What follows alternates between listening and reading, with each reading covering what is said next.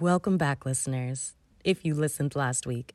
And if you're joining us for the first time, hello and welcome to House on Fire. If you're looking for a podcast that dives deep into the world's biggest environmental stories, stick around. So, this week we're going to talk about seeds.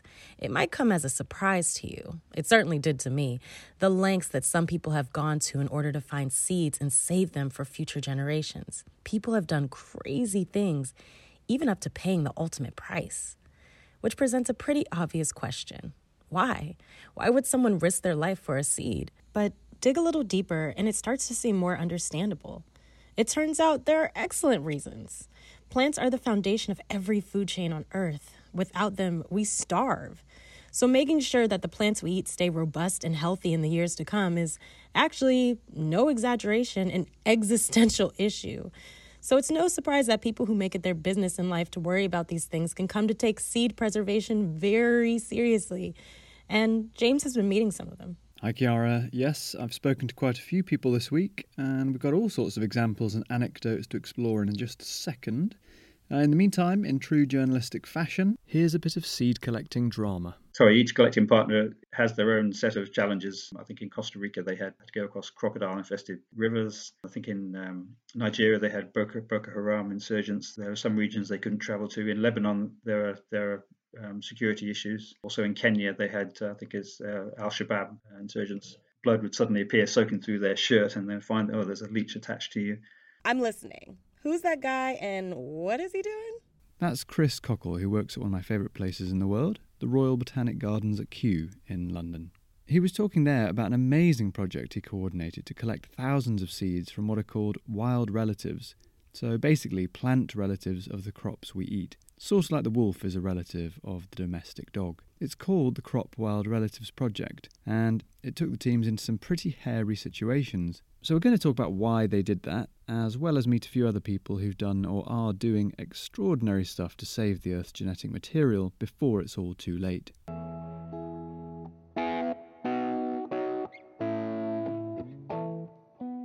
Our house is still on fire. This is Thermopylae. This is Agincourt. This is the Battle of the Bulge. We have to rise to this occasion. The transition isn't going to be easy.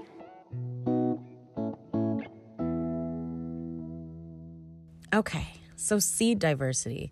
Where are we going to start? I'm going to have to ask you to indulge me a bit here because I'm going to make my point in a bit of a roundabout way. Um, I want to take a history detour and talk a bit about a chap called Nikolai Vavilov. Chris brought him to my attention in our interview, and his life work is a sort of forerunner to the Crop Wild Relatives project. Uh, but it's also just a breathtaking, sad story that you could easily do a whole podcast about on its own. Okay, okay, get on with it then. So, Vavilov was a Russian botanist who grew up in a poor rural village in the early days of the Soviet Union. As a consequence, he had seen the impacts of crop failures up close, having lived through famines and food rationing. As you might expect, these experiences affected him deeply, so much so that he devoted his life's work to ending famine. To this end, he cultivated a deep professional interest in agronomy, botany, and genetics.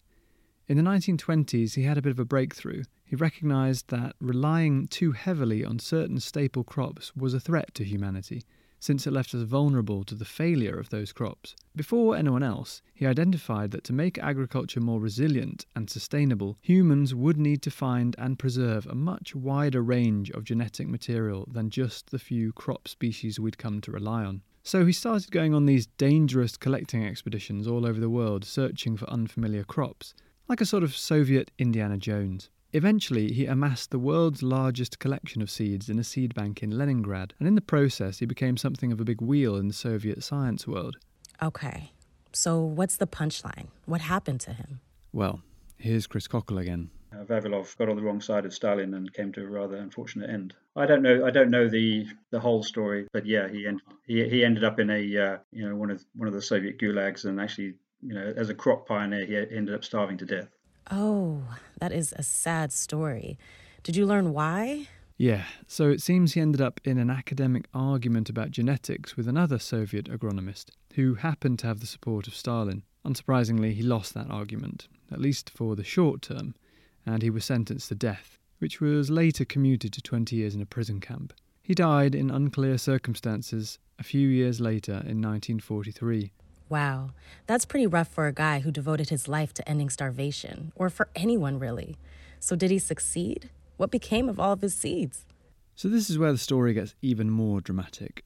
The seeds were still in a vault in Leningrad, and at the very moment Vavilov was starving to death somewhere on the banks of the Volga at the hands of his own government, Hitler's army was starving the inhabitants of Leningrad to death in the infamous siege. Now, many precious works of art had been evacuated from the city, but the seed bank's contents hadn't, even though it was later learned that the Nazis were actually intent on seizing them. Inside the seed bank, a team of scientists faithful to Vavilov's goals took it upon themselves to move the seeds to the basement of the building and take turns protecting them. Here's the thing. Despite the intense hunger they must have been subjected to, nobody ate those seeds. By the end of the siege, nine of the guards had died of starvation, but Vavilov's collection was saved. Which brings me back to your question, really, because there's no doubt at all that Vavilov and those others certainly did give their lives for those seeds. Okay, so I guess the next question is why? Yes, I'm going to refer you back to someone who knows what he's talking about. Here's Chris at Kew. What's important about crop wild relatives is trying to capture the, the spread of the, the genetics. So, so yeah, these are these are wild species that are related to to our domesticated crops. Um, so the domesticated crops have been like improved in many cases over tens of thousands of years um, to a point where they produce high yields. They're reliable crops, but they rely on a lot of fertilizers. So that makes that, or fertilizers and water, for example, and they that makes them vulnerable to uh, changes in climate, new pests and diseases that come along. Whereas the wild relatives, the crop wild relatives that are related to our domesticated crops, have been out there uh, growing by themselves without any inputs from humans, with no additional water, no fertilizers, just just wild plants, and in many cases just more or less weeds. But in so doing, they have evolved um, to survive, and so they are survivors out there in in the wild. Um, and so, if you take some of those important that important genetic material from the wild species and can breed it using traditional methods into improved crops, then you can come up with a, a hardier version of a crop that can withstand extreme drought or flooded conditions or more saline conditions that are likely to prevail in the future. For example, uh, carrots, Daucus uh, species, which is commonly found in the UK, um, is found across uh, temperate regions. Um, but there may be properties in some of those locations which are which make those those carrot plants particularly hardy for, for a particular reason. They may be drought tolerant or it's important to collect from across the species range. So these crops are basically the wild cousins of the stuff we eat, which is all domesticated.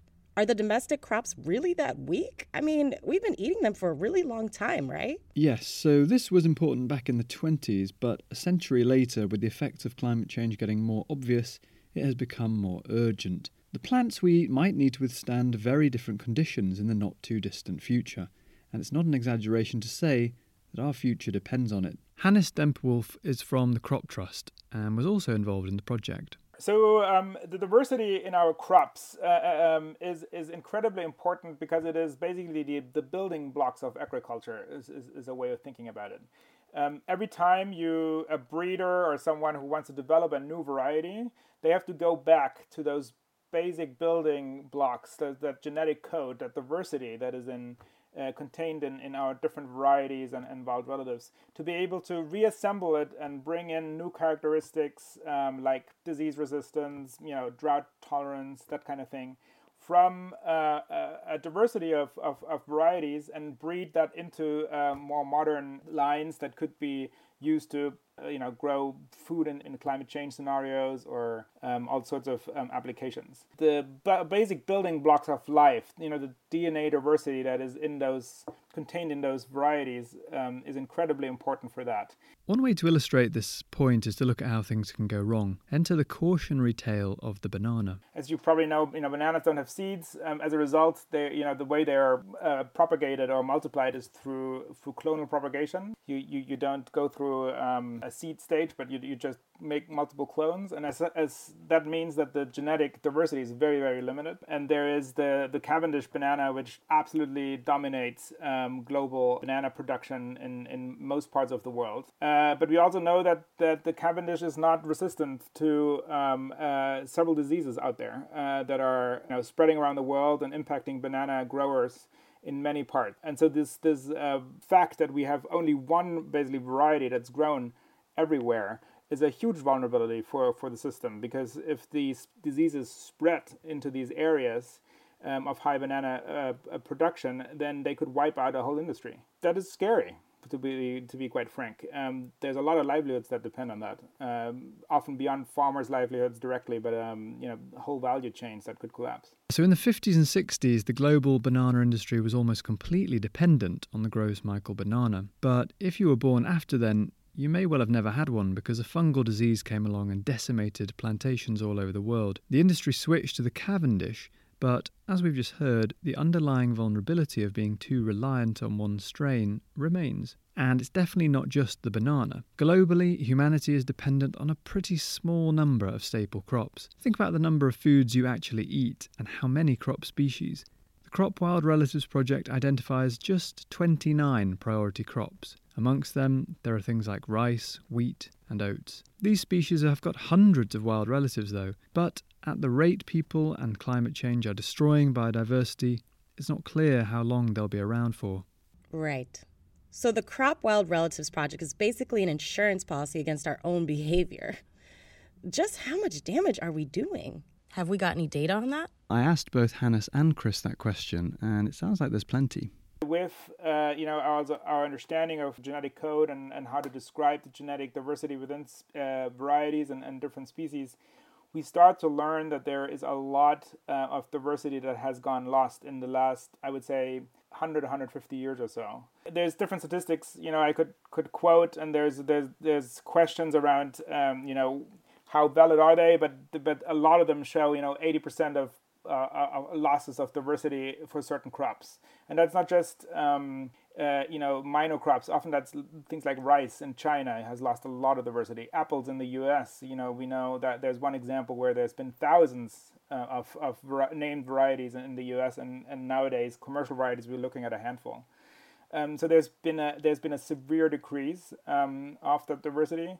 Um, and we also know from our seed bank collections that um, you know when when researchers try to go and recollect where material has been collected um, in the first place, it no longer exists. That is also true for some of the wild species that are related to our crops. There's a lot of habitat destruction that's happening, and there's no question about that. So we are losing crop diversity every day uh, at a at a pretty alarming rate. Kew runs a State of the World's Plants um, report pretty much every year. And a few years ago, I think in 2016, the result of that was the discovery that one in five plants is threatened with extinction. And that, that applies to all plants, including crop wild relatives. Um, and those threats come from a number of sources, you know, well-known sources, as well as extreme climates. There are things like habitat destruction, bananas in Malaysia, for example, being squeezed out by uh, oil palm plantations, or you know, things like that.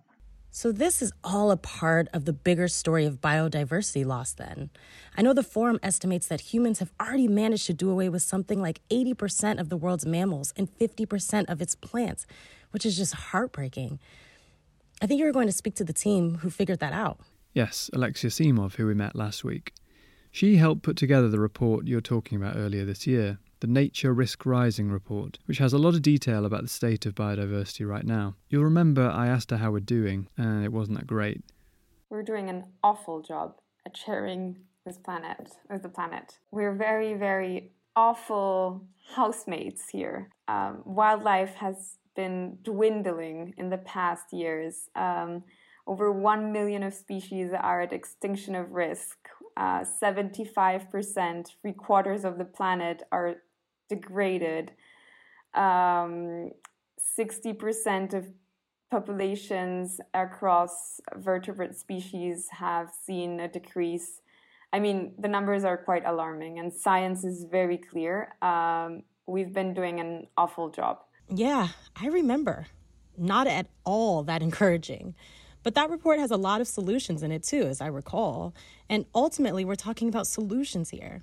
I mean, the Crop Wild Relatives Project is a good news story, right? A form of salvage from this bonfire of biodiversity. We're backing up genetic data that we know we are going to need, like putting your important files into a spare hard drive. Actually, that is the language that's often used in the world of seed banking. These days, there are seed banks in almost all countries. Backing up is normal parlance for when one seed bank sends some of its seeds for safekeeping at another which is a wise thing to do because sometimes disasters happen. Such as squirrels invade your facility? Hey, it could happen, but uh, there are more likely ones. For instance, seeds need to be kept cool. What if the electricity goes off at your seed bank and the coolers stop working? What if your bank's flooded? Or, much more gravely, what if war breaks out and your seeds are vulnerable to being bombed or looted? Which is exactly the crisis that has faced the seed bank in Aleppo in recent years where the Syrian civil war has made it impossible for the facility to operate. Luckily, unlike the scientists who starved to death protecting Vavilov seeds in Leningrad, those in Aleppo had a solution. They were able to send their seeds to something called the Global Seed Vault, or, to use its more dramatic media nickname, the Doomsday Vault. Right. I've heard of this. In Svalbard? This is the one that's built into the side of a mountain, right? Yes, the very same. Uh, it's had a lot of media attention, which I suppose isn't very surprising. I mean, it's very much like something out of a film. Hannes has been there in person. The Svalbard Global Seed Vault is um, this facility above the Arctic Circle in the far, far north of Norway in this um, archi- archipelago called called called Svalbard, and um, it's, it's a place like no other. Um, you're you know it's it, it is above the, the, the tree line. There's no, uh, the the place itself. You know it's a, in the summer it's a giant gravel pit, basically enormous rugged mountains around you, and in winter it's it's it's just you know beautiful with the light also because it's so far north. There's only a few hours of daylight, um, and uh, it's a, in many ways a magical place. Um, but then yeah, you have to visit this facility which is um, you know built deep inside the mountain. Um, the the actual vault, um, which has recently been upgraded. Um, the Norwegian government has put quite a lot of effort into making sure that it is um, climate proof for, for many years to come. And that's where these seeds are stored. A lot of these seeds, you know, they come in boxes. They're never opened. It's very important to know that this is really just a backup facility for, for other seed banks around the world. Uh, and the only person or the, the only one who can access that material is the entity that's been depositing it. And so the there's no sort of year-round uh, activity there. The vault only up, opens two or three times a year when there's new deposits accepted. Uh, or in one case, uh, also this, these withdrawals from Morocco and Lebanon that I had been talking about earlier. It, it's a it's a surreal experience when you see it. Um, also, when you think about what an enormously diverse place this is in a, such a desolate landscape, it's it's strange. Um, but it is also a really, really important. It's become a really important symbol for the whole, um, you know, movement of genetic resource conservation and, and crop diversity conservation, and that's this this this symbol symbolism and this um, also this attention it's getting globally is certainly something that we're always hoping to redirect to the actual seed banks that are doing the hard work of conserving material every day in the field and you know under under, under sweat and tears. So um, sometimes it's it's it's an amazing facility, but sometimes it's frustrating that this is all uh, anyone ever knows. It doesn't sound like a very convenient location. I assume there's a good reason for it being there. It's all about the permafrost, so that will ensure that even in the event of a total power loss, the seeds inside should stay frozen well into the future. And this is a remote enough place that if some other catastrophe happens on Earth, the bank will probably survive, and since it contains around a million different kinds of seeds, it'll allow a reboot of the Earth's plants on a planetary scale, if such a thing were ever needed. In the meantime, it's enabled the seed bank at Aleppo to deposit and then withdraw its precious seed reserves to store them in safer locations away from the Syrian conflict. You're listening to House on Fire. We'll be right back after this. I've started to see the spread of misinformation as a global health crisis. It is an infection of the very heart of our democracies. On this week's World versus Virus, fake news, conspiracies, and lies, why the battle for truth may prove even tougher than the fight against COVID 19. We'll hear from the most senior communicator at the United Nations, who's urging us all to pause before we share, and from Mark Little, founder of Storyful, who says we urgently need to improve media literacy to be able to sift fact from fiction. If people cannot trust information about the critical challenges in our world today, whether it's coronavirus or climate change, then we cannot make recent decisions as a democracy. Subscribe wherever you get your podcasts. I'm Robin Pomeroy, digital editor at the World Economic Forum, and with a look at fake news and how to stop it, this is World versus Virus. So there's hope and tragedy here, isn't there? It's tragic that we have to put ourselves in a position where we need something like this. But it's hopeful that people like Vavilov and his intellectual heirs have achieved so much. With the fourth industrial revolution literally unfolding around us, who knows what the next generation of Vavilovs might be able to achieve? Yeah, I think of Juan Carlos Castilla Rubio in these terms, but I've got no idea whether he'd agree with the comparison. He's a Peruvian entrepreneur who is leading probably the most ambitious attempt at biodiversity salvage of this kind that I've heard of the Earth Bank of Codes. Now, this idea is just huge and not all that easy to explain, so bear with me. Uh, in vastly oversimplified terms, the goal is a kind of high tech seed bank for all global genetic diversity, a data bank that holds the genetic information for all of the world's species, starting with the Amazon basin. Which is ambitious to say the least. Juan Carlos says that for difficulty it compares unfavourably with exploring Mars, and it will need some of the same kinds of equipment. So, so imagine you have uh, we're able to write the book of life, which means, of course, sampling biodiversity on land and on the oceans, and are able to decodify the codes inside uh, all species in the planet, on land and on, on the earth. Call that writing the book of life. In other words, we're building, we're writing, we're in the process of writing the Amazon Book of Life. We, uh, through uh, the use of um, autonomous robots, whether they be submarines, whether they be uh, drones, aerial drones, or whether they be terrestrial rovers, we are sampling, we're capturing elements of biodiversity that have DNA. We're doing the, the gene sequencing, the genetic sequencing, uh, and then providing those codes into the Earth Bank of Codes. Okay, so going into the Amazon with robots to harvest genetic data. It all sounds very uh, James Cameron. To what end exactly? Well, the idea is the genetic data that gets harvested can be stored forever, regardless of how many species we subsequently send the way of the dodo. In this sense, it is an exercise in salvage, but like Vavilov's seed bank, it's salvage with human interests at heart. The genetic data is effectively a treasure trove for our species to use to solve all kinds of its problems. Juan Carlos again. These genetic codes are extremely valuable assets, but they're invisible. We need to be able to decodify these codes over time. What is implied by decodifying life on the planet is basically dealing with data, capturing data and making sense of this new data. Think of it as genomic codes just for simplicity purposes. The process of making sense of the book of life by making sense of the data implied in the book of life is a very complex endeavor but it is a very valuable one if you're able to target the development for the solutions of X, as we've been discussing before. The Earth Bank of Codes aims to make all these codes and datasets openly accessible to all scientists and to all innovators in the world for discovery, so as to be able to develop the science and technology solutions required for X. What's X? Well, that's his way of saying it could be anything. It's impossible to know what we might be able to develop from all this undiscovered genetic material. Hopes are high, though, since we know that plenty of very high impact ideas have come from biological sources. We treat malaria with quinine, which comes from the cinchona tree, and apparently one of our main treatments for high blood pressure comes from pit vipers. Okay, isn't this a kind of exploitative vision? I mean, what about saving nature for nature rather than for more products? Does this actually help with conservation of habitats, or is it just an exercise in gene harvesting? Well, that actually is the ultimate goal for Juan Carlos. He sees it as a way to save nature by giving everyone a reason to value it more highly. First off, I should say that anyone who wants access to the code bank to develop pure science on a non commercial basis they're welcome to do so. But also, Juan Carlos reckons the Earth Bank of Codes can generate a multi trillion dollar economy based on biosciences and the massive potential value of all of those innovations the Code Bank could unlock. The problem is that historically, when someone's gotten really rich off a new invention from nature, the home country that the nature actually lives in hasn't always seen the benefits.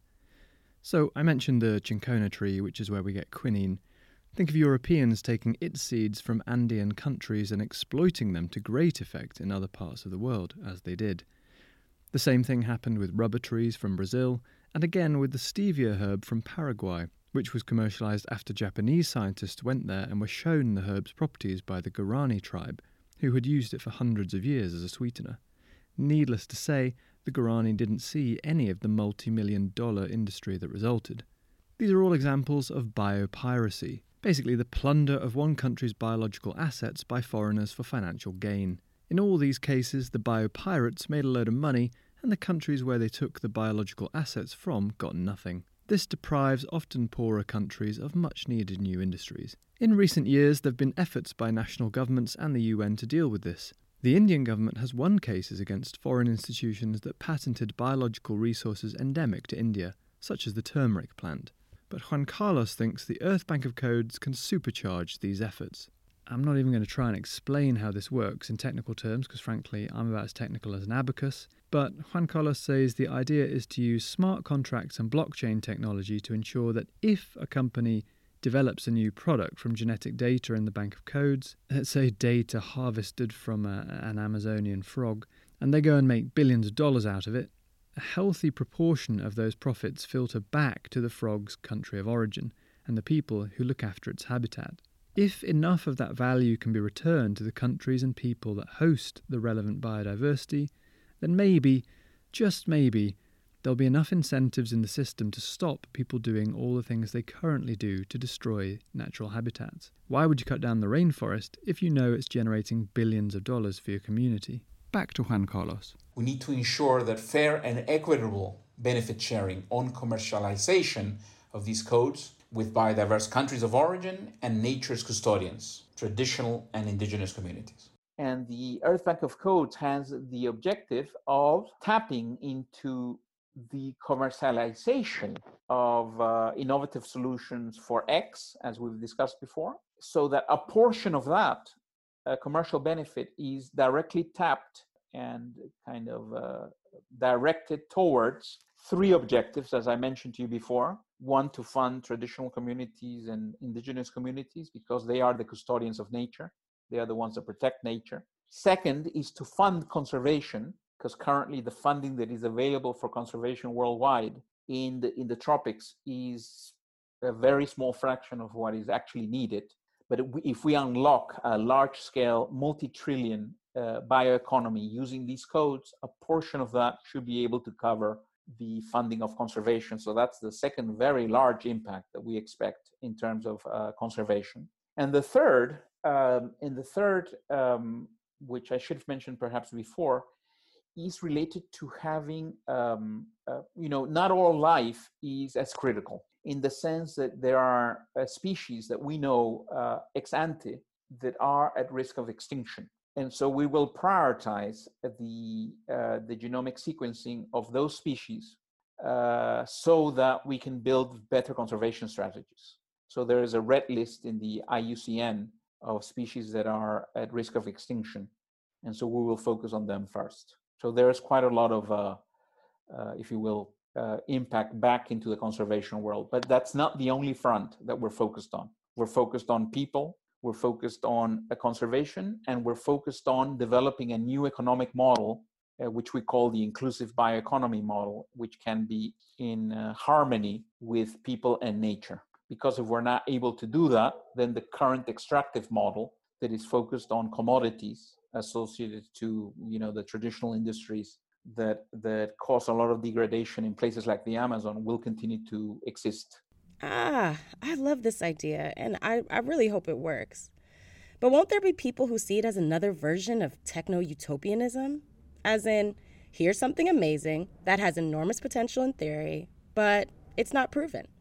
And the question has to be asked Can we afford to bet our future on highly ambitious, technology dependent schemes? I mean, on one hand, I know we need to be ambitious and shoot for the stars, but at the same time, we need practical solutions that work right now. Could we learn a simpler way to protect our biodiversity? Like a culture that values preserving it instead of exploiting it? Or let me put it this way instead of trying to salvage biodiversity from a fire we started, can we learn to put the fire out? There's definitely a lot of work to do to change the mindset in industrialized countries where humans are usually regarded as somehow above nature. But for indigenous peoples, the idea that humanity is part of nature is just as obvious. Here's Hindou Ibrahim, president of the Association for Indigenous Women and Peoples of Chad. Human beings need to understand that we are part of the nature. We only one species of the nature. We are not like human and nature. That's what the international concept. We are part of the nature. What is the nature? For me, the definition of the nature is all the species around the world. It is human being, it is animal, it is whatever. So while we are the species of the nature, so the conservation is not like we the human, we do the global conservation. It is the conservation of us. It is us as part of the conservations.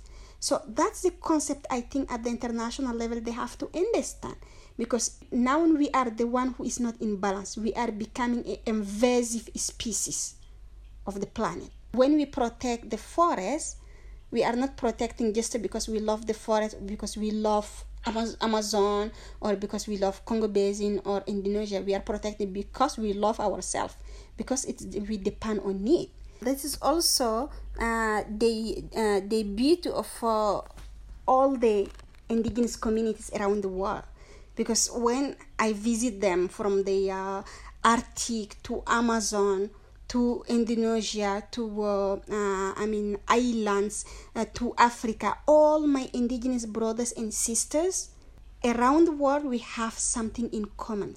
It is our relationship with our environment. You're listening to House on Fire. We'll be right back after this we have a period of massive transformation upon us, and you don't get these that often. Welcome to The Great Reset, a podcast from the World Economic Forum that looks at how we can build a cleaner, fairer, smarter world after COVID 19. This week, a special episode from the Forum's Pioneers of Change Summit, where 2,000 leaders from government, business, and civil society are discussing where humanity can and must make progress. We're kind of the Victorians of the 21st century, building out all this infrastructure that enables us to be prosperous, sustainable, and clean. Environmental economist Professor Cameron Hepburn of Oxford University tells us what he sees as the most important technological innovations, and European Central Bank Governor Christine Lagarde strikes a note of cautious optimism about the pandemic. We are seeing the other side of the river, but there is a lot of work that still needs to be done. It's still going to be a difficult journey, but one of which we see the destination now. Subscribe to The Great Reset wherever you get your podcasts. I'm Robin Pomeroy, digital editor at the World Economic Forum, and with a taste of the forum's Pioneers of Change Summit, this is The Great Reset. So let's circle back to the beginning. Why would someone die for a seed? The answer to the question is there in the insights that Hindou was talking about. What Vavilov understood and what motivated him and his colleagues who died in the seed bank was much the same thing that all human lives depend on biodiversity. Nature is not an abstraction or a hobby or something we humans indulge for our convenience. Rather, it is nature that indulges us. And as we're now learning, that has limits. So, stopping biodiversity loss, whether by salvaging seeds or any other means, is an act of self care. Voices like Hindou's and Vavilovs understand this implicitly, but the rest of us are going to need to grasp it too if we're going to keep our home planet a healthy place for us to live. That's a wrap for this week. I hope you've enjoyed the episode. Next week, we're talking about growing trees. Specifically, a crazy ambitious project that aims to grow a trillion more trees on the planet to help deal with historical greenhouse gas emissions. Please join us for that. And until then, as always, farewell.